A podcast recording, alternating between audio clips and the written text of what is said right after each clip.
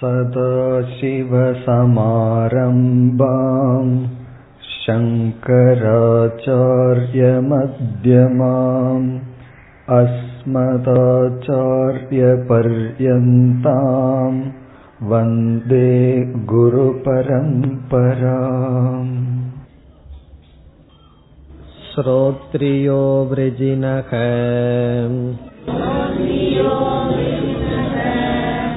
अकामकतो यो ब्रह्मवित्तमः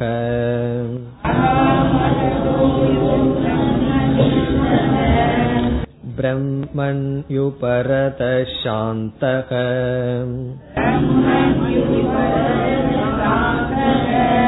निरिन्दन इवानलः अहेतुकदया सिन्धुः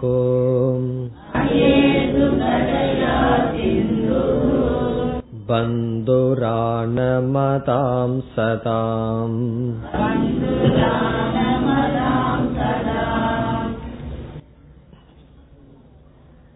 மாணவர்களுக்கு இருக்க வேண்டிய தகுதியை நாம் பார்த்ததற்கு பிறகு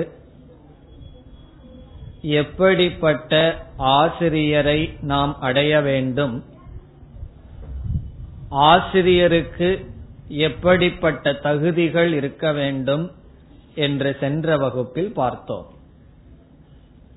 நாம் யாரிடம் வேதாந்தம் பயில வேண்டும்? யாரிடம் நாம் செல்ல வேண்டும் என்றால் யார் முறைப்படி சாஸ்திரம் பயின்றிருக்கிறார்களோ அவர்களிடமும். பிறகு பயின்ற சாஸ்திரத்தின்படி யாருடைய வாழ்க்கை இருக்கின்றதோ அவர்களிடம் செல்ல வேண்டும்.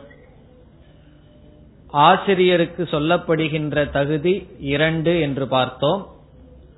ஒன்று ஸ்ரோத்ரியத்துவம் இனி ஒன்று பிரம்மனிஷ்டத்துவம் ஸ்ரோத்ரியக ஸ்ரோத்ரியனாக இருக்கின்றார் ஆசிரியர் என்று சொன்னால் சம்பிரதாயப்படி மரபுப்படி சாஸ்திரம் படித்தவர். பிரம்மனிஷ்டக என்று சொன்னால் தான் புரிந்து கொண்ட சாஸ்திரத்தினால் உபதேசிக்கப்பட்ட அந்த பிரம்மத்தில் நிலை பெற்றவர். எதை உபதேசிக்கின்றாரோ அதை உணர்ந்து அதில் நிலைத்தவர் என்று பார்த்தோம். இப்பொழுது நாம் பத்தொன்பதாவது ஸ்லோகத்திற்குள் சென்று ஒவ்வொரு சொல்லினுடைய பொருளை பார்க்கலாம். இந்த முழு ஸ்லோகமானது குருவினுடைய லட்சணம். நாம் சென்ற வகுப்பில் விசாரம் செய்தோம். ஸ்ரோத்ரியன் என்றால் என்ன? பிரம்மனிஷ்டன் என்றால் என்ன? யார் ஸ்ரோத்ரிய பிரம்மனிஷ்டன் ஆகிறார்கள்? சிலர் வெறும் ஸ்ரோத்ரியனாக மட்டும் இருப்பார்கள் சிலர் பிரம்மனிஷ்டனாக மட்டும் இருப்பார்கள். இந்த ஆராய்ச்சி எல்லாம் சென்ற வகுப்பில் செய்தோம். இப்பொழுது இந்த ஸ்லோகத்திற்குள் செல்லலாம். முதல் சொல் ஸ்ரோத்ரியக. ஸ்ரோத்ரியக என்ற சொல்லுக்கு பொருள் பார்த்தோம். முறைப்படி சாஸ்திரம் பயின்றவர். நாம் யாரை குருவாக தேர்ந்தெடுக்க வேண்டும் என்றால் யாருக்கு குரு இருந்ததோ அல்லது யார் சிஷ்யனாக இருந்து முறைப்படி பயின்றாரோ அவரிடம்தான் செல்ல வேண்டும். அது ஸ்ரோத்ரியக. பிறகு இரண்டாவது வரியில் சொல்ல போகின்றார் பிரம்மனிஷ்டக என்று. வேறு சில தகுதிகளெல்லாம் ஆசிரியருக்கு சொல்கின்றார். அடுத்தது அவ்ரிஜினக அவ்ரிஜினக என்றால் பாபமற்றவர். அவரிடம் பாபம் இல்லை. பாபத்தை கடந்தவர். அவ்ரிஜினக. காரணம் என்னவென்றால் அவர் இந்த ஞானத்தை அடைய வரும்பொழுது தகுதிகளை படுத்திக் கொள்ள வேண்டும் என்பதற்காக தர்ம நிஷ்டப்படி முதலில் அவருக்கு தர்மத்தில் நிஷ்டை வந்திருக்கும். தர்மத்தை பின்பற்றி இருப்பார். ஆகவே பாபங்களை எல்லாம் தவிர்த்திருப்பார். ஆகவே அவ்ரிஜினக பாபமற்றவர். தர்மத்தின் வழியாகத்தான் தர்ம அதர்மத்தை கடந்த தத்துவத்திற்கு செல்ல முடியும். ஆகவே தர்மப்படியில் இருந்து அவர் ஞான நிஷ்டை அடைந்த காரணத்தினால் அவரிடம் பாபம் இல்லை. அவ்ரிஜினக பாபமற்றவர். பிறகு அடுத்த சொல் அகாமகதக. காமகதக என்றால் ஆசையினால் தாக்கப்பட்டவர் என்று பொருள். ஆசையினால் பீடிக்கப்பட்டவர். அகாமகதக என்றால் ஆசையினால் தாக்கப்படாதவர். இந்த உலகமே எதனால் வஞ்சிக்கப்பட்டு வருகின்றது என்றால் ஆசையினால் தான் வஞ்சிக்கப்பட்டு வருகின்றது. வள்ளுவரும் கூறுவார் வஞ்சிப்பது அவா என்று சொல்வார். நம்மை எது வஞ்சிக்கின்றது ஏமாற்றுகின்றது அல்லது எது நம்மை துயரப்படுத்துகிறது என்றால் நம் மனதில் இருக்கின்ற ஆசைதான். ஒருவன் ஏன் துயரப்படுகின்றான்? எந்த அளவுக்கு துயரப்படுகின்றான் என்பது அவனுக்குள் வெளிப்படும் ஆசையை பொறுத்தது. இங்கு குருவுக்கு லட்சணமாக சொல்லும் பொழுது அகாமகதக ஆசையினால் பாதிக்கப்படாதவர் ஆசையினால் துயரப்படாமல் இருப்பவர். இது வந்து ஞானத்தினுடைய பலனை குறிக்கின்றது. இதிலிருந்து ஆசிரியர் என்ன சொல்றார்? எந்த ஞானத்தை குருவானவர் அடைந்தாரோ அந்த ஞானத்தினுடைய பலனுடன் இருப்பவர். அந்த ஞானத்தினுடைய பிரயோஜனத்தை அனுபவித்துக் கொண்டு இருப்பவர். ஞானம் மனதில் உள்ள அனைத்து ஆசைகளையும் நீக்குகின்றது. ஆகவே பிரம்மனிஷ்டன் என்பது அகாமகதக என்ற சொல்லில் குறிப்பிடப்படுகின்றது. அகாமகதக என்றால் ஆசையினால் பாதிக்கப்படாதவர். அவருடைய மனதில் இருந்த அனைத்து ஆசைகளும் நீங்கி விட்டது. அப்படிப்பட்ட பிறகு யக எந்த ஒரு குருவானவர் யக என்றால் யார்? இங்கு குருவை குறிக்கின்றது.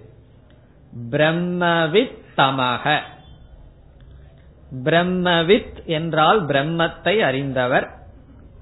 பிரம்மவித் தமக என்றால் பிரம்மத்தை அறிந்தவர்களுக்குள் மேலானவர் உயர்ந்தவர். பிரம்மத்தை அறிந்தவர்களுக்குள் உயர்ந்தவர் என்றால் என்ன பொருள்? பிரம்ம நிஷ்டை அடைந்தவர் என்று பொருள். எனக்கு பிரம்மத்தை பற்றிய ஞானம் இருக்கின்றது ஆனால் மனதில் சில விபரீத பாவனைகள் இருக்கின்றதே மனதில் இருக்கின்ற சில ஆசைகள் அல்லது பழக்கங்கள் போகவில்லையே என்றால் இந்த ஞானத்திற்கு நம்முடைய மனதில் மனதே தடையாக இருக்கிறது. ஆனால் இங்கு சொல்லப்படுகின்ற குருவானவர் அப்படி அல்ல. பிரம்மவித் தமக. அவர் ஞான நிஷ்டையும் அடைந்தவர். பிரம்மத்தை அறிந்தவர்களிலே மேலானவர் என்றால் மனதை முழுமை முழுமையில் தன்வசத்தில் வைத்திருப்பவர். பிறகு பிரம்மணி உபரதக. இதுவும் ஞான நிஷ்டையை குறிக்கின்ற சொல். பிரம்மத்திடம் மனதை வைத்தவர். லைத்தவர். உபரதகன்னு சொன்ன அதிலேயே இருப்பவர். இவருடைய மனது எதில் இருக்கின்றது? பிரம்மணி. பிறகு உலகத்தை எல்லாம் பார்க்கிறாரே சாப்பிட்றாரே எல்லாம் பண்றாரேனா அவர் சாப்பிடும்போது எப்படி சாப்பிடுறார்? பிரம்மார்ப்பணம் பிரம்மஹவிகின்னு சொல்லி. பிரம்மத்திடத்திலேயே இருப்பவர்னு சொன்னா எதுவும் செய்யாம கண்ணை மூடி அமர்ந்திருப்பார்னு அர்த்தம் அல்ல அவர் கண்ணை மூடி இருந்தாலும் கண்ணுக்குள்ள பிரம்மன் தான் இருக்கும். கண்ணை திறந்து பார்த்தா எதையெல்லாம் பார்க்கிறாரோ அதெல்லாம் பிரம்மஸ்வரூபம்னு பார்க்கின்றார். இப்ப அவர் வந்து எந்த நிமிடத்திலும் பிரம்மத்தை விட்டு விலகி செல்ல முடியாது. காரணம் அனைத்தும் பிரம்மமாக இருக்கின்றது என்ற திருஷ்டியிலேயே இருப்பவர் பிரம்மணி உபரதக. அந்த பிரம்மத்திடம் நிலைத்திருப்பவர் லயித்திருப்பவர். அதனால் அவருடைய மனது எப்படி இருக்கின்றதாம்? சாந்தக. சாந்தக என்றால் அமைதியான மனதை உடையவர். சாந்தமான மனதை உடையவர். அதற்கு ஒரு உதாரணம் சொல்ற. அவருடைய மனது எப்படி சாந்தி அடைந்துள்ளது என்பதற்கு உதாரணம். நிரிந்தனக இவ அனலக. அனலக என்றால் நெருப்பு. அனலக நெருப்பு. இவ என்றால் போல. எப்படிப்பட்ட நெருப்பை போல நிரிந்தனக. நிரிந்தனக என்றால் இந்தனம் இல்லாத எண்ணெய் இல்லாத கட்டைகளெல்லாம் இல்லாத. இப்ப நெருப்பு வந்து எரிந்து கொண்டு இருக்கின்றது. பிறகு நாம் என்ன செய்கின்றோம்? நெருப்பு தானாக அதுவே எரிஞ்சிட்டு இருக்கார் நம்ம ஒன்னா நெய்ய விடணும் அல்லது மரக்கட்டைகளை போட்டுட்டு இருக்கணும் அப்பதான் தீயானது சுடர் விட்டு எரியும். நாம் அதை போடுறத நிறுத்திட்டோம்னு வச்சுக்குவோமே. பிறகு நெருப்பு என்ன ஆகும் அவ்வளவு பெரிய சுடர் விட்டு எரிந்து கொண்டிருந்த நெருப்பு மெதுவாக சாந்தி அடைந்து விடும். இப்ப இந்தனம்னு சொன்னா நெய் எண்ணெய் அல்லது மரக்கட்டைகள் இதெல்லாம் இந்தனம்னு சொல்றது. எதற்கு? நெருப்பை வளர்த்துவதற்கு நெருப்பு இருப்பதற்கு. நிரிந்தனகன்னு சொன்னா இப்படிப்பட்டது இப்படிப்பட்டவைகள் இல்லாத நெருப்பு அப்படின்னு அர்த்தம். அங்க நெருப்பு ரொம்ப எரிஞ்சிட்டு இருக்கு அதற்கு வந்து இந்தனம் கிடையாது. இந்தனம்னு சொன்னா தைலம் அல்லது ஆயில் எண்ணெய் நெய் அல்லது மரக்கட்டைகள். எதெல்லாம் போட்டா நெருப்பு ரொம்ப எரியுமோ அதெல்லாம் இந்தனம் அப்படி இல்லாத நெருப்பு. இப்ப நம்ம மனதுல வந்து ஆசை அப்படிங்கறதா இந்தனம் ஆசை வந்து என்ன செய்கின்றது? மனதை வந்து சஞ்சலப்படுத்தி கொண்டிருக்கின்றது. இந்த ஆசைங்கிறது போனவுடன் என்னாகி விடுகிறது? நெருப்பானது அமைதி அடைவது போல் அவருடைய மனம் சாந்தக அமைதியை அடைந்து விட்டது. இந்த சொற்கள் எல்லாம் குருவினுடைய மனம் பிரம்மத்தில் நிலை பெற்றிருக்கின்றது என்பதை காட்டுவதான சொற்கள். பிரம்மத்தில் நிலை பெற்றவர் அமைதியான மனதை உடையவர். பிறகு அடுத்த கடைசி வரிக்கு வருகின்றோம். இப்படி இருந்தால் அவர் வந்து அமைதியா இருக்கார். அவருக்கு ஆக வேண்டித்தது ஒன்றுமே இல்லை. தன்னிடத்துல திருப்தியா இருக்கார். பிறகு எதற்கு அவர் வந்து ஏதாவது ஒரு காரியத்தை செய்யணும்?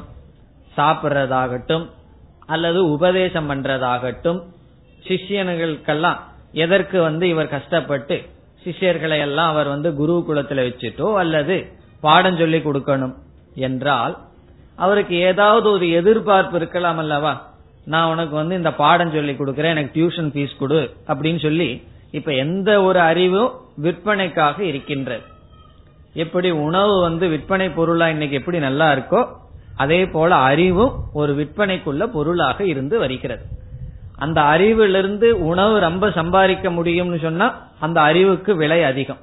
இப்ப கம்ப்யூட்டர் கிளாஸ் சொன்னா அது கொஞ்சம் அதிக விலை. காரணம் என்னன்னா அதனால அதிகம் சம்பாதிக்கலாம். அப்படி எவ்வளவு பணத்தை அறிவு கொடுக்குமோ அதற்கு தகுந்த மாதிரி அறிவு வந்து விற்பனை பொருளாக இருந்து வருகிறது. இப்படிப்பட்ட ஞானிக்கு தன்னுடைய அறிவை விற்று ஏதாவது பொருள் சம்பாரிச்சு சாப்பிடலாம் அல்லது போகமா வாழலாம்னு ஆசையா இருக்கான்னா கிடையாது. அவருக்கு ஒரு எதிர்பார்ப்பும் கிடையாது. அல்லது அறிவை விற்றால் அறிவை கொடுக்கறதுனால புகழ்லையோ வேற ஏதாவதுலயோ ஆசை இருக்கான்னா அதுவும் கிடையாது. சுரோத்திரியனா இருந்தா அதுல எல்லாம் ஆசை வந்துடும் பிரம்ம நிஷ்டனா இருக்கிறவர்களுக்கு கிடையாது. பிறகு ஏன் அவர் காரியத்தை எல்லாம் பண்ணிட்டு இருக்கார் உபதேசம் பண்ற காரியத்தை பண்றார்? அதற்கு இங்கு பதில் சொல்லப்படுகிறது. அகேதுக தயா சிந்துகு. தயா என்றால் கருணை சிந்துகு என்றால் கடல். அவர் கருணை கடலாக இருக்கின்றார். கருணையினுடைய கடலாக இருக்கின்றார். ஆகவே குருவானவர் செயல்பட ஏதாவது காரணம் இருக்கணும் அல்லவா? காரணம் இல்லாமல் செயல்பட முடியாது. இவருக்கு எந்த ஒரு பிரயோஜனமும் எதிர்பார்க்கவில்லை என்றால் பிறகு இவருடைய செயலுக்கு காரணம் என்ன? தயா கருணை சொரூபமானவர். அகேதுகம் என்றால் எதையும் எதிர்பார்க்காமல். ஹேதுன காரணம். அகேதுக தயா சிந்துகுன்னு சொன்னா அவருடைய தயக்கும் கூட எதையும் எதிர்பார்க்கவில்லை. எதையும் எதிர்பார்க்காமல் அகேதுக எதையும் எதிர்பார்க்காமல் கருணையினுடைய கடலாக இருப்பவர். அகேதுக தயா சிந்துகு. பிறகு இவர் தான் ஞானத்தை அடைஞ்சிட்டாரே ஞான நிஷ்டை அடைஞ்சிட்டாரே எல்லா உலகத்தின் மீதும் உயிரினங்கள் மீதும் இவருக்கு வெறுப்பு இருக்குமா? ஏன்னா நம்ம வைராகியத்தை எல்லாம் ரொம்ப பத்தி பேசியிருக்கோம். அசங்கமா இருக்கணும் பற்று இல்லாம இருக்கணும்னு சொல்லி அப்ப இவர் யாருடையும் பேச மாட்டார். வெறுப்போட எல்லாரிடமும் நடந்துக்குவாரான்னு சொன்னா பந்துகு. இவர் எல்லோருக்கும் பந்து. பந்துன உறவினரை போல நண்பரை போல. இந்த உலகத்துல பற்று இருக்கிற வரைக்கும் அந்த பற்று போறதுக்காக வைராகியம்னு பேசுவோம். பிறகு வைராகியம் வந்ததற்கு பிறகு இந்த உலகத்தில் இருக்கிற ஒவ்வொரு ஜீவனும் ஈஸ்வர சொரூபம். நாம் வெறுப்பதற்கு யாருக்கும் யாருமே நம்முடைய வெறுப்புக்கு பாத்திரமாக கூடாது. காரணம் என்ன? இந்த உலகத்துல ஏதாவது ஒரு ஜீவனை வெறுத்தம்னா அது பிரம்மத்தை வெறுப்பதற்கு சமம். ஆகவே பந்துகு. பந்துகுன உறவினரை போல. யாருக்குன்னா எல்லோருக்கும். ஆனா குறிப்பா யாருக்கு? ஆனமதாம் சதாம். ஆனமதாம் என்றால் இவரை வந்து வணங்குபவர்களுக்கு. காரணம் என்னன்னா இவர் யாருக்கு உதவி செய்ய முடியும்? யாராவது ஒருவர் அஜானத்துல கஷ்டப்பட்டு கொண்டிருந்தால் இவர் போய் எங்கிட்ட ஒரு பெரிய ஞானம் இருக்கு. அந்த ஞானத்துல நான் ரொம்ப சந்தோஷமா இருக்கேன். நீயும் அந்த ஞானத்தை கேளுன்னு எல்லாம் போய் சொல்லிட்டு இருக்க மாட்டார். காரணம் என்ன? தகுதி இல்லாதவர்கள் கேட்காதவர்கள் பணிவில்லாதவர்களுக்கு போய் சொன்னா அவன் என்ன சொல்லுவான்? உன் வேலைய பார்த்துட்டு நீ போயா? என் வேலைய பார்த்துட்டு நான் போறேன்னு சொல்லிடுவான் அதனால இவர் யாரிடமும் போய் பிரச்சாரம் எல்லாம் பண்ணிட்டு இருக்க மாட்டார். எங்கிட்ட ஒரு ஞானம் இருக்கு. அதனாலதான் நான் சந்தோஷமா இருக்கேன். நீங்கள் அப்படி இருங்கன்னு சொல்ல மாட்டார். ஆ நமதாம் தன்னை நாடி வந்தவர்களுக்கு எடுத்து சொல்வார். இப்ப சதாம் என்றால் நல்ல சத்புருஷர்களுக்கு தர்மப்படி வாழ்பவர்களுக்கு கடைசி சொல் சதாம் தர்மப்படி வாழ்கின்றவர்களுக்கு பிறகு சத்புருஷர்களுக்கும் தன்னை நாடி வந்து வணங்கியவர்களுக்கும் பந்துவாக இருக்கின்றார். இவர் வந்து எல்லாத்தையும் நேசிக்கிறார். தன்னை நாடி வந்தவர்களையும் சரி வராதவர்களையும் சரி. ஆனா நாடி வந்தவர்களுக்கு நண்பனை போல் பந்துவை போல் உதவி செய்கிறார். இப்படி உதவி செய்யறதுக்கு என்ன காரணம்னா நாம எந்த ஒரு காரியத்தை செய்தாலும் அதுல என்ன பிரதிபலன் கிடைக்கும்னு தான் எதிர்பார்ப்போம். ஒரு சிரி சிரிக்கிறதுனாலும் கூட இதனால ஏதாவது ஒரு அஞ்சு பைசா லாபம் கிடைக்குமா அப்படின்னு பார்ப்போம். இல்ல அப்படின்னா சிரிக்க மாட்டோம். ஒரு வியாபாரம் என்றார் ஒருவர் அவர் வந்து ஒரு சிரி சிரிச்சா நம்ம கிட்ட இந்த பொருள் வாங்குவார்னா சிரிப்பார். அவர் வாங்க மாட்டார்னா சிரிக்க கூட மாட்டார். காரணம் என்னன்னா நம்ம மனது வந்து அப்படி இருக்கு. எந்த ஒரு காரியம் செய்தாலும் ஏதாவது ஒரு பிரதிபலன் கிடைக்குமா? இங்க வந்து அகேதுக தயா சிந்துகு. எந்த பிரதிபலனையும் எதிர்பார்க்காமல் அனைவருக்கும் பந்துவாக இருப்பவர். யார்? குருவானவர். இதெல்லாம் என்னன்னா குருவினுடைய லட்சணம். இங்க வந்து பல சொற்களை வந்து விளக்கினார். பல சொற்களுடன் ஆசிரியர் விளக்கினார். இதுல சாரம் என்னன்னு சொன்னா எல்லா சொற்களும் ஸ்ரோத்ரியகங்கிறத தவிர எல்லா சொற்களும் பிரம்மனிஷ்டகிற சொல்லுக்கு விளக்கமாக இருக்கிறது. அவர் முறைப்படி சாஸ்திரம் படிச்சவர் அதனாலதான் சிஷ்யர்கள் வந்து சந்தேகம் கேட்டால் அல்லது உபதேசம் செய்யும் பொழுது அவர்களுக்கு புரியற மாதிரி சொல்ல முடிகிறது. காரணம் என்ன? முறைப்படி படி படிப்படியாக படித்தவர். அதனால் இவர் படிப்படியாக எடுத்து சொல்ல முடியும். தமிழ்ல இதை என்ன சொல்லுவார்கள்? கட்டடம் கட்டி சொல்றது அப்படின்னு சொல்லுவார்கள். அவர் வந்து கட்டடம் கட்டி சொன்னார். அப்படின்னு சொன்ன என்ன அர்த்தம் தெரியுமோ? ஏதோ ஒரு பில்டிங் கட்டி அதுல உட்கார வச்சு சொன்னார்னு அர்த்தம் கிடையாது. படிப்படியாக எங்களுக்கு உபதேசித்தார். ரொம்ப தமிழ் பேசுறவர்கள் இப்படி சொல்லுவார்கள். எங்க ஆசிரியர் எங்களுக்கு கட்டடம் கட்டி சொல்லி கொடுத்தார் அப்படிம்பார்கள். அதனுடைய அர்த்தம் என்னன்னா படிப்படியாக சொல்லி கொடுத்தார். முதல்ல எங்களுக்கு எந்த படி சொன்னா புரியுமோ அது சொல்லி கொடுத்தார். அதை புரிஞ்சதுக்கு அப்புறம் அடுத்த படிக்கு போனார். அதற்கு பிறகு அடுத்த படிக்கு போனார் என்று படிப்படியாக உபதேசித்தார். அப்படி அவர் உபதேசிக்க காரணம் என்ன? அவர் படிப்படியாக படித்து வந்துள்ளார். பிறகு அவர் எத்தனையோ கருத்தை உபதேசிக்கின்றார். இந்த ஞானத்தினுடைய பலனை எல்லாம் வேற சொல்றார். நமக்கு நம்பிக்கை வரணுமே. இந்த பிரம்ம ஞானத்தை அடைஞ்சா மனதுல அமைதி கிடைக்கும். மனதில் இருக்கிற துவேஷம் போகும். மனதில் இருக்கிற காமம் போகும். இப்படின்னு சொல்றோம். நம்ம ஒரு ஆளை பார்க்கணுமே அப்பதானே நம்பிக்கை வரும். இந்த ஞானத்தை அடைஞ்சு இந்த ஞானத்தினுடைய பலனை அடைஞ்சவங்களை எங்க பார்க்கிறதுன்னா அது யாரு சொல்றாங்களோ அவர்களிடத்திலேயே இந்த ஞானத்தினுடைய பலனை பார்த்தா அவர்கள் பிரம்ம நிஷ்டர்கள் அப்ப பிரம்மனிஷ்ட ஸ்ரோத்ரியனாக இருக்கின்ற குருவை நாட வேண்டும். ஆனா நமக்கு வந்து ஒருவர் பிரம்மனிஷ்டனா இல்லையான்னு கண்டுபிடிக்கிறது மிக மிக கடினம். நம்ம நம்ம நாடுவதற்கு முன்னாடியே இவர்தான் ஸ்ரோத்ரியன் இவர்தான் பிரம்மனிஷ்டன்கிற அளவு நமக்கு ஞானம் இருந்ததுன்னு வச்சுக்குவோமே. ஒரு குருவை எடை போடுற அளவுக்கு ஞானம் இருந்ததுன்னா நம்ம குரு கிட்ட போக வேண்டிய அவசியமே இல்லை. ஆகவே சிஷ்யன் வந்து ஆரம்பத்துல எப்படிப்பட்ட குருவிடம் போய் சரணடையுங்கிற ஞானம் கிடையாது. பிறகு எப்படி போவான் எப்படிப்பட்ட குருவை அடைவான்னு சொன்னா லௌகிக்கத்துல சொல்லுவாங்க மனம் போல் மாங்கல்யம்னு சொல்லி. இதே கொள்கை தான் சிஷ்யனுக்கும். சிஷ்யனை போல குரு கிடைப்பார். சிஷ்யனுக்கு எவ்வளவு மனப்பக்குவம் அடைஞ்சிருக்கோ அதுக்கு தகுந்த மாதிரி குரு கிடைப்பார். சரியான குருவிடம் பக்குவம் இல்லாத சிஷ்யம் போனான்னா என்ன செய்வான் தெரியுமோ? கொஞ்ச நாள்ல இவர் நமக்கு சரியில்லை வேற குருவை மாத்திக்கொண்டு போயிருவோம் காரணம் என்ன? சரியான குருவா இருந்தாலும் இவன் சரியில்லைன்னு சொன்னா அங்க தங்க மாட்டான். சரி இவன் சரியா இருக்கான். தவறா வழிகாட்டுறவர்களிடம் போயிருத்தான்னு வச்சுக்குவோமே. தவறு கிடையாது. கொஞ்ச நாள்ல அதை உதறி தள்ளிட்டு வந்துடுவான் நான் கேட்கறது ஒண்ணு இவர் சொல்றது ஒன்னா இருக்கு இவர் வேண்டான்ட்டு வந்து விடுவான். அதனால வந்து அந்த கஷ்டம் எல்லாம் நமக்கு வேண்டாம். நாம் எதற்கு தகுதி அடைகின்றோமோ அதை நமக்கு வகுத்து கொடுப்பது இயற்கையினுடைய அல்லது இறைவனுடைய திட்டம். அதுல என்னைக்கும் தோல்வி வராது. நம்ம தகுதியை நாம் வளர்த்தி கொண்டால் நமக்கு எது கிடைக்கணுமோ எந்த நேரத்துல கிடைக்கணுமோ எவ்வளவு கிடைக்கணுமோ அதை வந்து கொடுக்கிறவர் தான் பகவான். ஆகவே இங்க பொதுவா சொல்லப்பட்டிருக்கு குருவினுடைய லட்சணம் என்ன சிஷ்யனுடைய லட்சணம் என்ன என்று. இப்ப இந்த முழு ஸ்லோகத்துல எப்படிப்பட்ட குருவை நாட வேண்டும் என்று சொல்லப்பட்டது. இதையெல்லாம் வச்சு நம்ம வந்து யாரையெல்லாம் பாக்கிறோமோ யாரெல்லாம் மேடையில வந்து பேச ஆரம்பிச்சிடுறாங்களோ உடனே அவர் எல்லாம் இதெல்லாம் சோதனை போட்டுட்டு இருக்க கூடாது. அவர் பிரம்மனிஷ்டனா ஸ்ரோத்ரியனா எல்லாம் பார்க்க கூடாது. மற்றவர்களையே அளந்துட்டு இருந்தோம்னு சொன்னா அப்புறம் நம்மைய வேற யாராவது அளந்துட்டு இருப்பார்கள். இதெல்லாம் நம்மைய நம்ம பார்த்து கொள்வதற்கு தான் பொதுவா யாரிடத்துல முறையா சாஸ்திரம் படிக்கணும்னா ஸ்ரோத்ரியன் யாருன்னு நம்ம ஈஸியா கண்டுபிடிச்சிடலாம். ஒழுங்கா அவர் படிச்சிருக்காரா? இல்ல அவருடைய புத்தியில் இருந்து அவராக பேசுறாரான்னு பார்க்கணும். அப்படி பேசினா அவர்களிடம் இருந்து விலகி செல்ல வேண்டும்.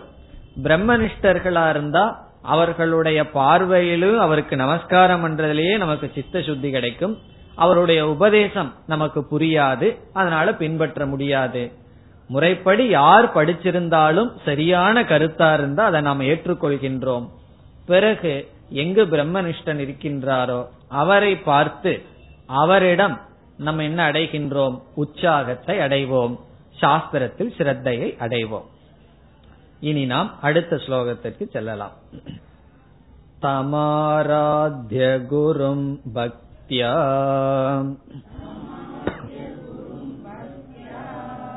பிரஹ்வ பிரஸ்ரய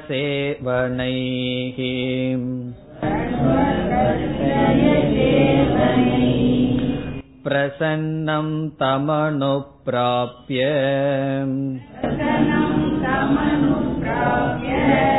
पृच्छेत् ज्ञातव्यमात्मनः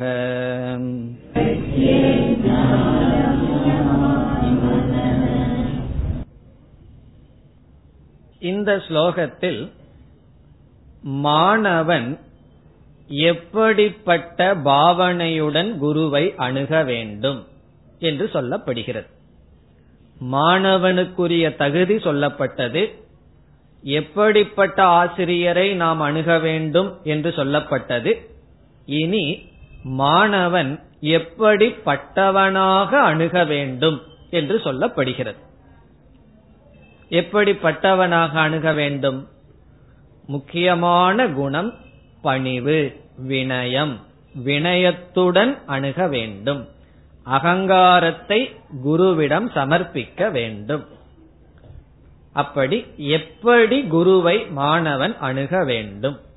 மாணவனுக்கு இருக்கிற இருக்க வேண்டிய முக்கியமான குணம் பணிவு. பணிவில்லை அப்படின்னு சொன்னா ஞானத்தை அடைய முடியாது. குருவுக்கே ஆசை வந்து இந்த சிஷ்யனுக்கு ஞானத்தை எப்படியாவது கொடுத்துடலான்னு சொன்னா என்ன முயற்சி குரு பண்ணாலும் வெற்றி அடைய மாட்டார்.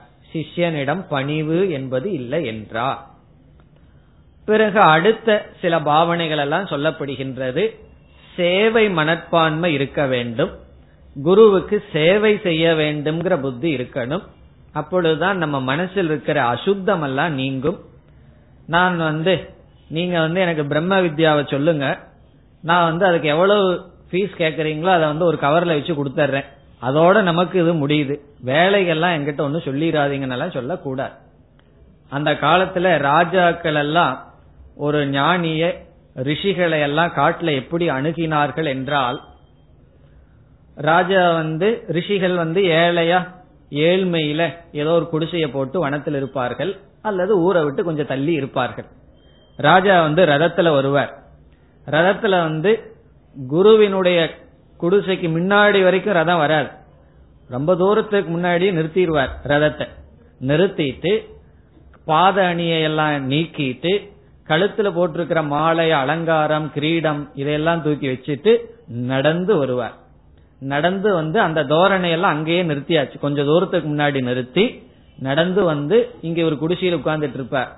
வணங்கி பாத சேவை செய்து பிறகுதான் கேட்பார் நீங்கள் ஞானத்தை கொடுங்கள். ஞானம் மட்டும் இல்ல எது வேண்டுமானாலும் அவரிடம் தர்மசாஸ்திரத்தை பற்றி அறிவோ வேதாந்த அறிவோ அப்படித்தான் கேட்பார்கள். இதுதான் நம்மளுடைய சம்பிரதாயம். இதெல்லாம் எதை குறிக்குதுன்னு சொன்னா மனதினுடைய பாவனையை குறிக்கின்றது. ராஜா யாருன்னா? ராஜாங்கிறவர் அனைத்துக்கும் உடமையானவர். ஆனா ஒரு ஆசிரமத்துல ஏழ்மையா இருந்து கொண்டிருக்கின்ற குருவிடம் எப்படி இருக்கின்றார்? அவர் வந்து வணங்கி பணிவிடை செய்து அவர் நினைச்சா அவருடைய சேவைகள் வந்து செய்யலாம். ஆனா அவரே ஆசிரமத்தை தூய்மைப்படுத்தி பணிவிடை செய்து பிறகு ஞானத்தை கேட்பார். அதாவது யாருக்கு பணிவிடை செய்யலாம்ங்கிற எண்ணம் வருதோ அவர்களுக்குள்ளதான் ஞானம் போகும். இல்லைன்னா ஞானம் போகாது. அந்த பாவனைகள் எல்லாம் இங்கு சொல்லப்படுகின்றது. இப்பொழுது ஸ்லோகத்திற்குள் செல்லலாம். சம் குரும் ஆராத்திய தம் குரும் என்றால் அப்படிப்பட்ட குருவை. இங்கு எப்படிப்பட்ட குரு சொல்லப்பட்டுள்ளதோ அப்படிப்பட்ட குருவை அந்த குருவை. தம் குரும் குருவை ஆராத்திய ஆராத்திய என்றால் வணங்கி. ஆராத்திய வணங்கி. அது எப்படி வணங்குவது? பக்தியா. பக்தியுடன் வணங்கி. நம்ம வேதாந்த சாஸ்திரத்துல ஈஸ்வரனுக்கு எவ்வளவு முக்கியத்துவம் கொடுக்கப்படுகிறதோ அதே முக்கியத்துவம் குருவுக்கும் கொடுக்கப்படுகிறது. அதனாலதான் ஒருவரிடம் கேட்டார் உனக்கு ஈஸ்வரன் வேணுமா குரு வேணுமான்?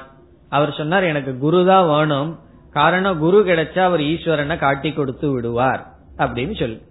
அப்படி பக்தியா ஈஸ்வரனிடம் எவ்வளவு பக்தி வச்சிருக்கிறோமோ அதே பாவனையில் பக்தியா தம் ஆராத்திய அந்த குருவை வணங்கி.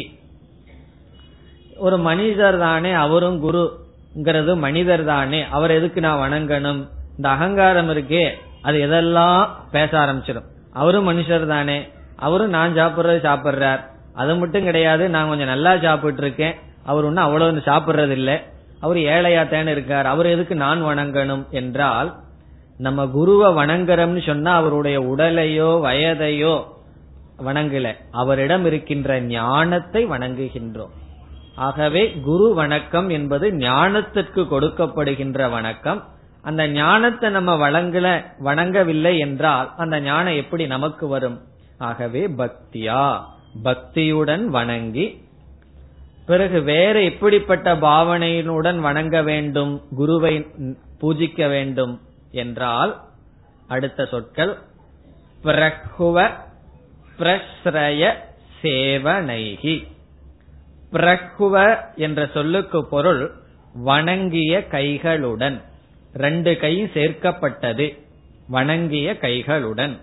பிரகுவ அஞ்சலின்னு சொல்றது. பத்த அஞ்சலின்னு சொன்னா ரெண்டு கையும் சேர்ந்து வணங்கி. பிரகுவ பிரஸ்ரய என்றால் வினயமான சொற்கள் பணிவான சொற்களுடன். இப்படியெல்லாம் நம்ம வந்து நடந்துக்கணும்னு சொல்லப்படுகிறது. கைகூப்பி பிரக்வன கைகூப்பி பிரஸ்ரய என்றால் பணிவான சொற்களால். அதனாலதான் குருவிடம் செல்லும் பொழுது சொற்கள் ரொம்ப கவனமா இருக்கணும். பணிவான சொற்களுடன் பேச வேண்டும். பணிவான வினயமான சொற்களுடன். பிறகு சேவனைகி. சேவனை சொன்னா இங்கு சேவனம் சேவை அல்லது சாஷ்டாங்கமாக நமஸ்காரம் செய்தல். நமஸ்காரம் சேவை செய்தல். இப்படிப்பட்ட பாவனையுடன் நம்ம என்ன செய்யணும்? குருவை வணங்கி. அப்போ குருவுக்கு வணக்கம் செலுத்துறதுன்னு என்ன? அவருக்கு செய்யற சேவை அவரை நாம் பணிவுடன் அவரிடம் பேசுதல் கைகூப்பி வணங்குதல் பக்திங்கிற பாவனையுடன் இருத்தல். இப்ப குரு தான் எதையுமே எதிர்பார்க்கலையே இதெல்லாம் எதற்கு செய்யணும்னா குருவுக்காக செய்யறதல்ல. இதெல்லாம் செய்தா செய்பவர்களுக்கு நன்மை. இதெல்லாம் செய்யறவருக்கு தான் குரு வந்து உபதேசிக்கின்றாரே அப்படின்னு சொன்னா குருவுக்கு தெரியும் இப்படியெல்லாம் யார் செய்யறாரோ அவருக்குள்ளதான் தகுதி இருக்குன்னு சொல்லி. காரணம் என்னன்னா இவருக்கு இப்படி ஒரு பாவனை வந்து இப்படி செய்தவர் தானே. தான் சிஷ்யனாக இருந்து சேவை செய்து குருவை வணங்கி ஞானத்தை அடைஞ்சார். அப்ப இவருக்கு தெரியுது அப்ப ஞானத்தை யார் அடைய வேண்டும் என்றாலும் இதே வழியில் தான் அடைய வேண்டும் என்று ஆகவே இப்படிப்பட்ட பாவனையுடன் செயல்களுடன் குருவை அணுகி. இந்த நம்முடைய அகங்காரம் இருக்கே அது அவ்வளவு சுலபமா வளையாது. முழுமையா சரணடையவில்லையோ அப்படிப்பட்ட அகங்காரத்துக்கு ஞானம் வராது. ஆகவே நம்மளுடைய அகங்காரத்தை வந்து பணிய வைக்கிறதுக்கு தான் இவைகள் எல்லாம் பிறகு சிஷ்யன் வந்து குரு கிட்ட போகும் பொழுது முழுமையான மன தூய்மையை அடைஞ்சிருக்க மாட்டான். ஏதோ கொஞ்சம் வைராகியம் வந்திருக்கு ஒரு தூண்டுதல் வந்திருக்கு ஒரு இழப்பு அல்லது இதனால வந்திருக்கும். பிறகு அவனுக்குள்ள மீண்டும் காமக்ரோதம் எல்லாம் கொஞ்சம் இருக்கும். அப்ப என்ன ஆகும்னா குருவுக்கு செய்யற சேவையினால வணக்கத்தினாலதான் சித்த சுத்தி நமக்கு கிடைக்கும். இப்ப குருவிடம் போய் அவருக்கு செய்யற சேவையினால இந்த மாதிரி இருக்கிற பாவனையினால நம்ம மனதில் இருக்கின்ற அசுத்தங்கள் எல்லாம் சென்றுவிடும். ஆகவே இப்படிப்பட்ட பாவனையுடன். பிறகு இரண்டாவது வரைக்கும் வந்தால் பிரசன்னம் தம் அனு பிராபிய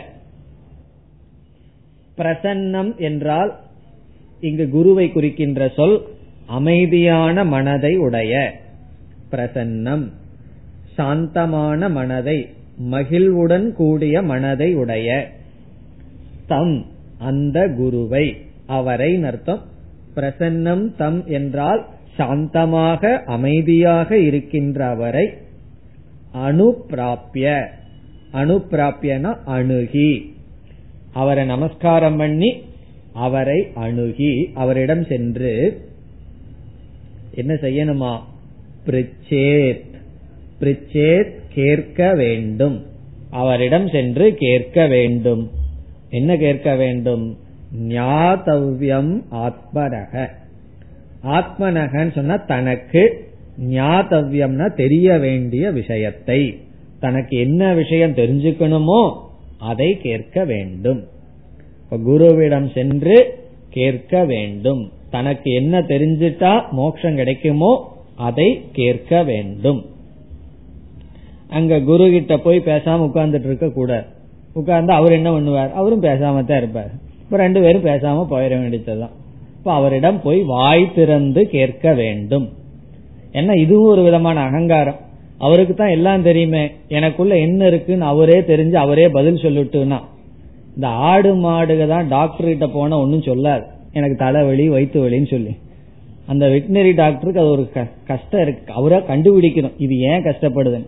ஆனா மனுஷனாக நம்ம ஒரு டாக்டர் கிட்ட போனா நீங்க டாக்டர் தானே எனக்கு என்ன வேணும்னு நீங்களே கண்டுபிடிங்கன்னு சொல்லுவோமா என்ன? போன உடனே டாக்டர் என்ன கேட்பார்? உனக்கு என்ன கஷ்டம்னு கேட்பார். பிறகு நம்ம வந்து கதையை அடிக்க ஆரம்பிச்சிருவோம். இப்படி எல்லாம் இருந்தது இத்தனை நாளா இப்படி இருந்ததுன்னு சொல்லுவோம். அதை வச்சுட்டு அவர் கண்டுபிடிக்கிறார். அதே போல குரு கிட்ட சிஷ்யம் போனா சிஷ்யம் வந்து என்ன செய்யணும்? தான் மனதில் என்ன நிலை இருக்கின்றது? அப்படின்னு சொல்லி சொல்லி பிறகு கேட்கணும். அதனால அடுத்த ரெண்டு ஸ்லோகம் வந்து சிஷ்யன் வந்து குருவிடம் சொல்கின்றான். சிஷ்யன் வந்து தன்னுடைய கதையை குரு கிட்ட சொல்றான் நம்ம டாக்டர் கிட்ட போன என்ன பண்றோம்? முழு கதையை சொல்றோம் அல்லவா? இப்ப தலைவலிச்சிருக்கும். சில பேர் வந்து எனக்கு மூணு வருஷத்துக்கு முன்னாடின்னு ஆரம்பிச்சிருவார்கள். மூணு வருடத்துக்கு முன்னாடியிலிருந்து இன்னைக்கு வரைக்கும் உடம்புல தலையில என்னென்னலாம் வந்ததோ அதெல்லாம் சொல்லி அப்புறம் எனக்கு அதனால மருந்து கொடுங்கன்னு சொல்றது போல சிஷ்யன் வந்து தன்னுடைய மனநிலையை குருவிடம் கூறுகின்றான். அப்படி கூறணும்னு சொல்லப்பட்டிருக்கு. உடனே அடுத்த ஸ்லோகத்துல அவன் கூறுகின்றான். என்ன சொல்றான்? நான் இப்ப எப்படிப்பட்டவனாக இருக்கின்றேன்னு சொல்றான். அப்படி சொன்னால்தானே குருவுக்கு தெரியும். இவன் வந்து எப்படிப்பட்ட மனநிலையில் இருக்கான்னு சொல்லி. ஒரு கால் சொல்லவில்லைன்னு வச்சுக்குவோமே. இவன் வந்து வியாபாரத்து நல்லா நடக்கணும்னு வந்து நமஸ்காரம் பண்றானா? அல்லது ஞானம் வேணும்னு வந்து பண்றானான்னு குருவுக்கு தெரியாதே. அதனால யாரு வேணாலும் மகான்களை அணுகுவார்கள். இப்ப தனக்கு என்ன வேண்டும்னு சொல்லி வாய் விட்டு கேட்க வேண்டும். குருவுக்கே தெரியாதான்னா அவருக்கு தெரியாது. தெரிஞ்சுக்க முயற்சி பண்ண மாட்டார். அவர் யார் யார் மனசுல என்னென்ன ஓடுதுங்கிற வித்தைய படிச்சு வைக்கல. அவர் பிரம்மத்தை தெரிஞ்சுக்கிற வித்தையை தான் படிச்சு வச்சிருக்கார். அவரை பொறுத்த வரைக்கும் அவரு மனசுல ஓடுற எண்ணமே பொய்னு புரிஞ்சு வச்சிருக்கும் போது இனியொரு மனசுல என்ன என்ன ஓடுதுன்னு அவர் ஏன் தெரிஞ்சிட்டு இருப்பார்? தான் மனசுல வந்த எண்ணத்திலிருந்து விடுபடுறதுக்கே கஷ்டப்பட்டிருக்கார். இனி ஒருத்தருடைய மனசுல என்ன என்ன ஓடுதுன்னு இவர் ஏன் தெரிஞ்சு கஷ்டப்பட போறார்? அதனால அவருக்கெல்லாம் அந்த வித்யா அந்த ஞானம் சித்தெல்லாம் அவருக்கு இருக்காது. அதனால அவரிடம் போய் கேட்க வேண்டும். கேட்கிறதே ஒரு பெரிய விதியாக சொல்லப்பட்டிருக்கு. இப்ப சிஷ்யனுக்கு வந்து ஒரு ஆணை என்ன தெரியுமோ? குருவிடம் சென்று கேட்க வேண்டும். எப்படி கேட்கணும்? பணிவுடன் பணிவிடை செய்து கேட்க வேண்டும். ஒரு உபனிஷத்துல வந்து ஆறு சிஷ்யர்கள் வந்து குருவிடம் செல்வார்கள். பிப்பலாத மகரிஷியிடம். சென்ற உடனே அவர் என்ன சொல்லுவார் தெரியுமோ? அவங்க எல்லாம் ஆறு பேரும் எங்களுக்கெல்லாம் சந்தேகம் இருக்கு கேட்க வந்திருக்கோம் அந்த ரிஷி என்ன சொல்லுவார்? முதல்ல ஒரு வருஷம் இருந்து சேவை பண்ணிட்டு இருங்க. தபஸ் பண்ணுங்க அதுக்கப்புறம் சந்தேகம் இருந்தா கேளுங்க எனக்கு தெரிஞ்சா நான் சொல்றேன்னு சொல்லுவார். பிறகு அவர் ஒரு வருஷம் ஆசிரமத்தில் இருப்பார். அதுக்கப்புறம் தான் சரி கேளுங்கன்னு சொல்லுவார். அவர் கேட்பார்கள் இவர் பதில் சொல்லுவார். அது ஒரு உபனிஷத்தாக வந்துள்ளது. அப்படி கேட்க வேண்டும் என்பது ஒரு விதி. கேட்கும் பொழுது தன்னுடைய மனநிலையை சொல்லி கேட்க வேண்டும். ஆகவே அடுத்த ஸ்லோகம் சிஷ்யன் குருவிடம் தன்னுடைய மனதை எடுத்து சொல்கின்றான். இது வந்து ஸ்தூல சரீரத்துல நமக்கு நோய் இருந்ததுன்னா டாக்டர் கிட்ட போய் தலையவோ கையவோ காமிக்கிறது போல இது சூக்ம சரீரத்துலதான் சம்சாரம் இருக்கு. நம்ம மனசுக்குள்ள இப்ப குரு கிட்ட போய் என்ன பண்ணணும்னா நம்ம மனசை எடுத்து அவர் கண்ணு முன்னாடி வச்சிடணும் பிறகு அவர் அதுக்குள்ள என்ன பண்ணணுமோ அவர் என்ன சாதனைய சொன்னா அந்த மனசு பக்குவப்பட்டு வருமோ அதை அவரு பாத்துக்குவார் அப்படி இந்த மனதுக்கு வைத்தியம் பார்க்கிறவர் மனதுக்கு வைத்தியம் பார்க்கறதுனா வேற விதமான மனதுக்கல்ல.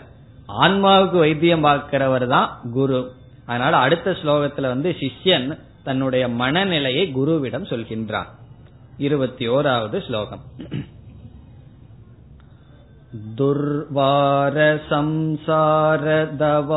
दुर्वारसंसारदवाग्नितप्तम् दोधूयमानं दुरदृष्टवादैः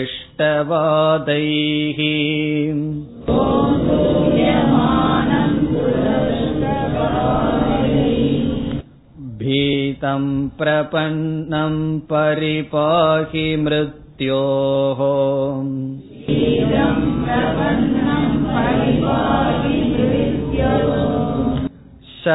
शरण्यमन्यं यदहं न जाने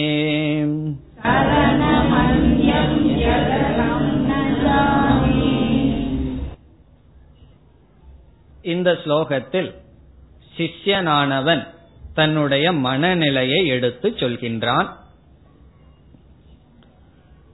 நான் எதற்காக உங்களிடம் வந்தேன் நான் எப்படிப்பட்ட மனதுடன் வந்துள்ளேன் என்று சிஷ்யன் எடுத்து சொல்கின்றான். இப்படி எடுத்துச் சொல்வது மிக முக்கியம் காரணம்.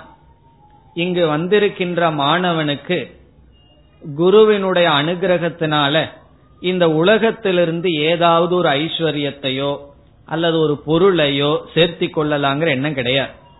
இந்த உலகமெல்லாம் அனித்தியம் ஒரு பெரிய உண்மையை தெரிஞ்ச உடனே அவன் மனதுல ஒரு பெரிய துக்கம் வந்துடுது. காரணம் என்ன? இந்த உலகமெல்லாம் எனக்கு நிலையாக இருந்து சுகத்தை கொடுக்குன்னு நினைச்சிட்டு இருந்த எனக்கு ஒரு உண்மை தெரிஞ்சிடுது இவைகளெல்லாம் அழியக்கூடியது. உண்மையான சுகத்தை இவைகள் கொடுப்பதில்லை. ஒவ்வொரு சுகத்துக்கு பின்னாடி துக்கம்தான் வந்துட்டு இருக்குன்னு தெரிஞ்சு போச்சு. அதே சமயத்துல எதை அடைஞ்சா சுகம் மனதில் ஆனந்தம் வரும் அதுவும் இவனுக்கு தெரியல.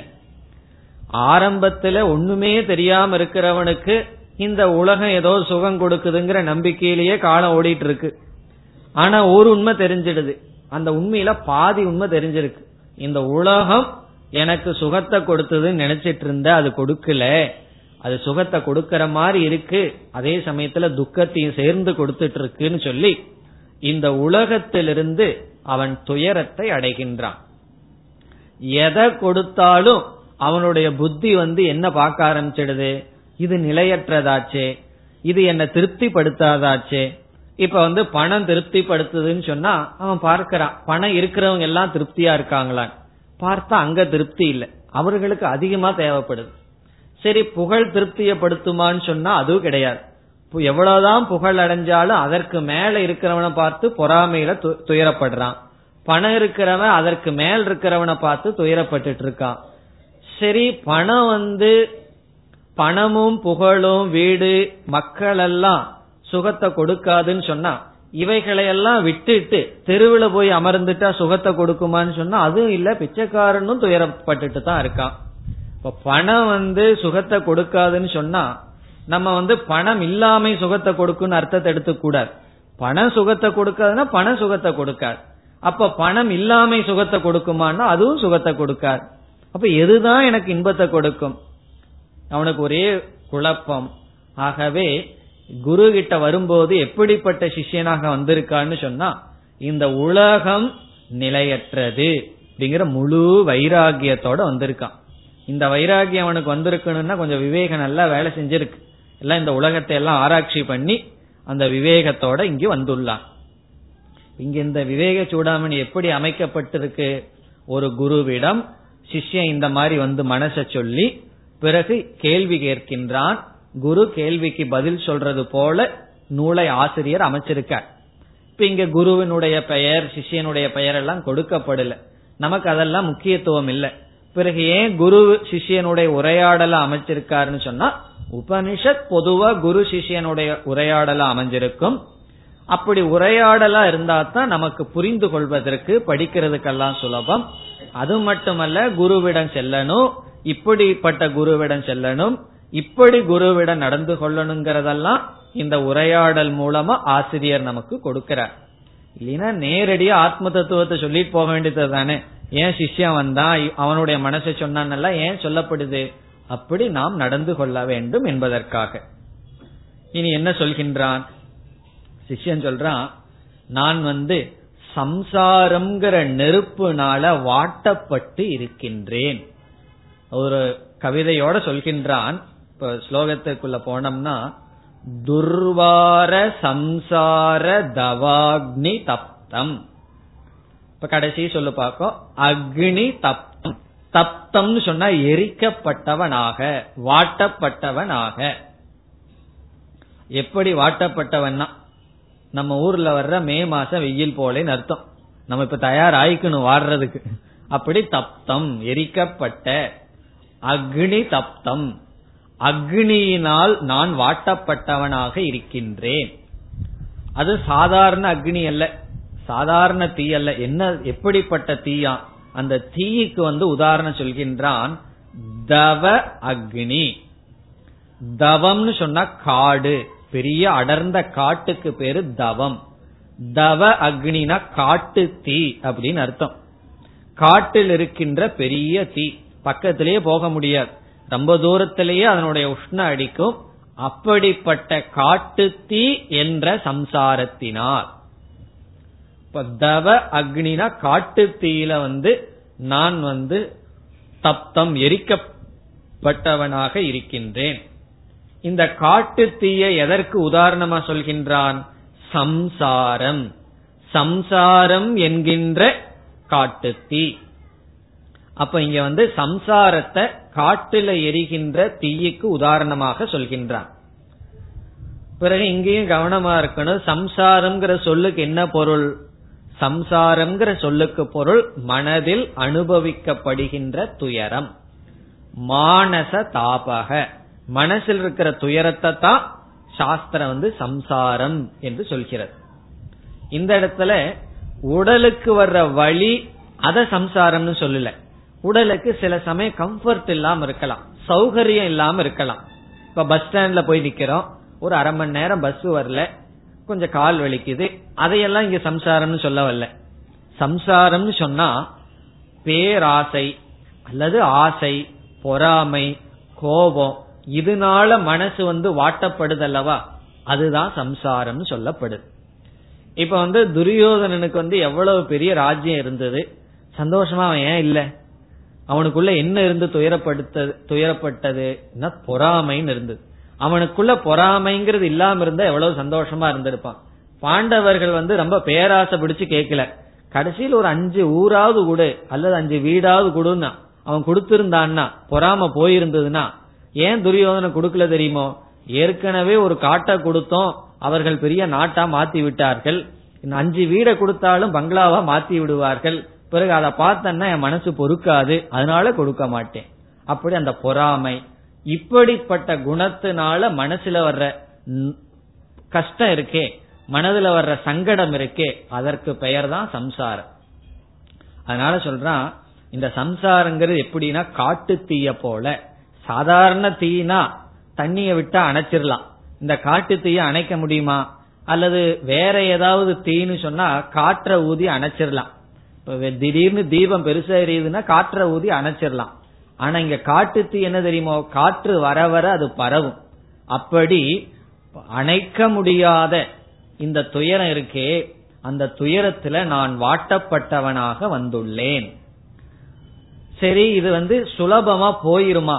இந்த சம்சார தீங்கிறது சுலபமா போகுமான்னு சொன்னா சிஷ்யனுடைய அனுபவத்துல பார்த்திருக்கான் அது அவ்வளவு சுலபமா போக மாட்டேங்குதே அது சுலபமா போற தீ அல்ல அப்படின்னு சொல்லி சொல்றான். துர்வார. முதல் சொல் துர்வாரம். துர்வாரம் சொன்னா நீக்குவதற்கு கடினமான. நீக்குவதற்கு கடினமான. அது அவ்வளவு சுலபமா போக மாட்டேங்குது. எது வேணாலும் சீக்கிரமா போயிடும். மனசில் இருக்கிற ஆசை சீக்கிரமா போயிருமா? பொறாம சீக்கிரமா போயிருமா? பிறகு பயம் போகுமான்னா போக மாட்டேங்க நம்ம வந்து எதற்கு பணத்தை சம்பாதிக்கிறோம்? பணம் இல்லாம இருந்த ஒரு பயம். ஏன்னா உடல் நிலை சரியில்லைன்னா பணம் இல்லைன்னா யார் நம்ம பார்த்துக்குவா?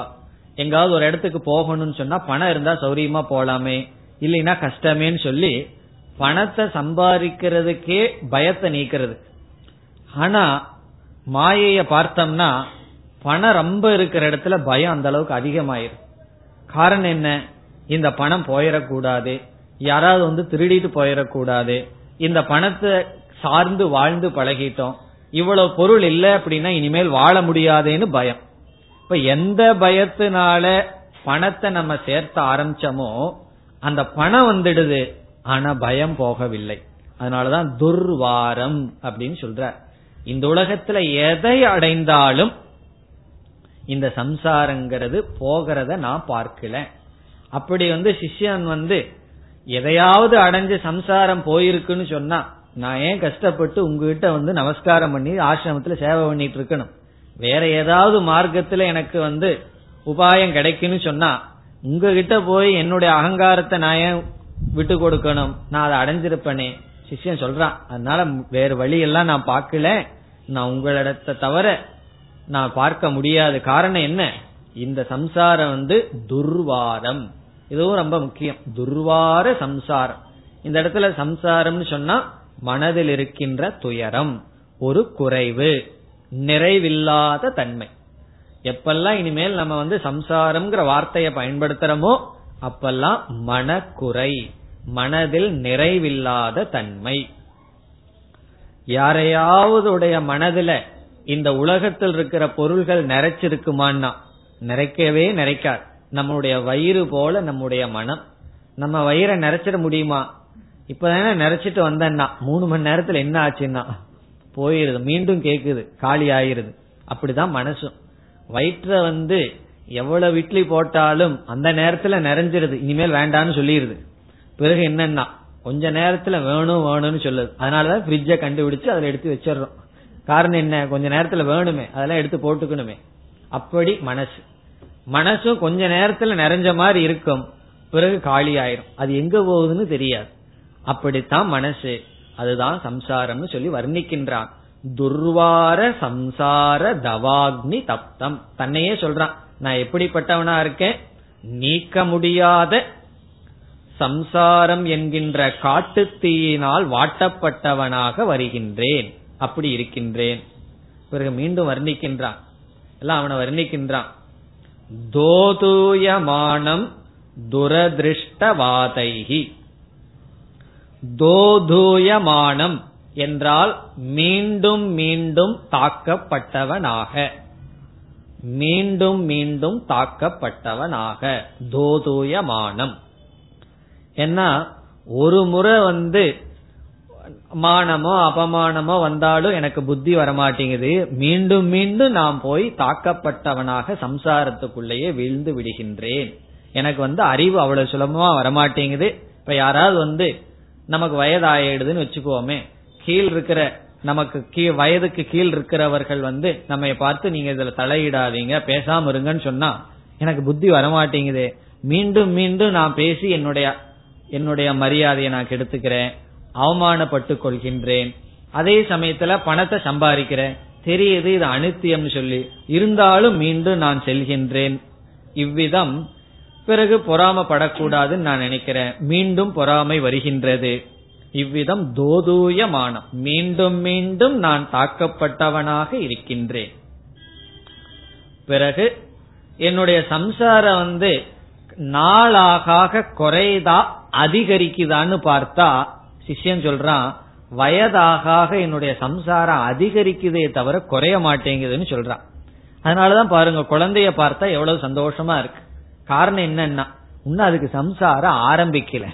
அது வளர வளர என்ன ஆகுதுன்னா சம்சாரம் அதிகரித்து கொண்டே போகுது. ஏன்னா வளர வளர சம்பந்தங்கள் அதிகமாகுது. மனசில் இருக்கிற சிந்தை சிந்தனைகள் துயரம் எல்லாம் அதிகமாயிட்டே போகுது. அப்ப சொல்றான் எப்படி அதிகமாகுது? அதை உதாரணத்துடன் சொல்கின்றான். துரதிருஷ்டவாதைகி இங்க வாதம்னு சொன்னா காற்று. காட்டு தீ ஆனது எப்படி வளர்கிறது என்று சொன்னால் காற்றினால் வளர்கிறது. காற்று அடிக்காம இருந்ததுன்னா காட்டு தீ வந்து அந்த இடத்துல பற்றியதுன்னா அப்படியே இருக்கும். காற்று அதிகமா அடிச்சதுன்னு வச்சுக்கோமே என்ன ஆகும் தெரியுமோ? இந்த தீயானது பறந்து அடுத்த மரத்துல போய் பிடிக்கும். பிறகு அடுத்த மரத்திலிருந்து பறந்து போய் பிடிக்கும்.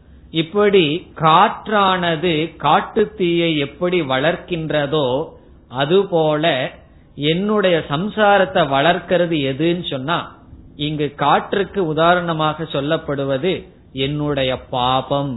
நான் செய்து வைத்த பாபங்கள் எல்லாம் என்னுடைய விவேக சக்தியை மறைச்சு என்னுடைய சம்சாரத்தை வளர்க்கின்றது. பெருசு பண்ணிட்டே இருக்கு. ஏதோ சில பாப புண்ணியத்தினுடைய மூட்டையில நம்ம வந்து உடல் எடுத்து வந்தோம். பேசாம இருக்கிற பாவத்தை எல்லாம் தீர்த்துட்டு ஒழுங்கா புண்ணியத்தை வச்சுட்டு நல்லது பண்ணலான்னா அப்படி செய்யாம பாப புண்ணியத்தை வச்சுட்டு வந்து அதிக பாவத்தை இந்த பிறவியிலையும் வளர்த்தி விட்டோம். அப்படி நான் வளர்த்திய பாபங்கள் காற்றை போல என்ன செய்கின்றது? சம்சாரத்தை வளர்க்கின்றது. இப்ப துரதிருஷ்டம். துரதிருஷ்டம்னா இங்க பாபம் அர்த்தம். அதிருஷ்டம்னு சொன்னா கண்ணுக்கு தெரியாதது. துர் அதிருஷ்டம்னு சொன்னா கண்ணுக்கு தெரியாத துர். துர்னா பாபம். கண்ணுக்கு தெரியாத என்ன? பாபம். சு அதிருஷ்டம்னு சொன்னா கண்ணுக்கு தெரியாத புண்ணியம். துர் அதிருஷ்டம்னு சொன்னா கண்ணுக்கு தெரியாத பாபம். அப்படி பாபம்ங்கிற காற்றினால் என்னுடைய சம்சாரமானது வளரப்பட்டு இருக்கின்றது. அப்ப எதற்கு உதாரணமாக சொல்கின்றான்? சம்சாரம்ங்கிறது காட்டுத்தீ பிறகு காற்றானது பாபம். என்னுடைய சம்சாரம் காட்டுத்தீய காற்று வளர்ப்பது போல் வளர்ந்துள்ளது. அப்படிப்பட்டவனாக இருக்கின்றேன்.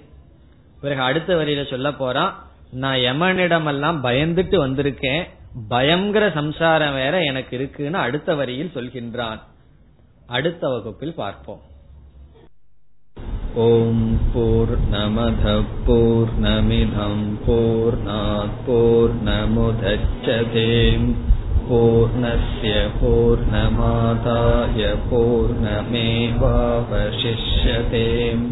ஓம் சாந்தி சாந்தி சாந்திஹி.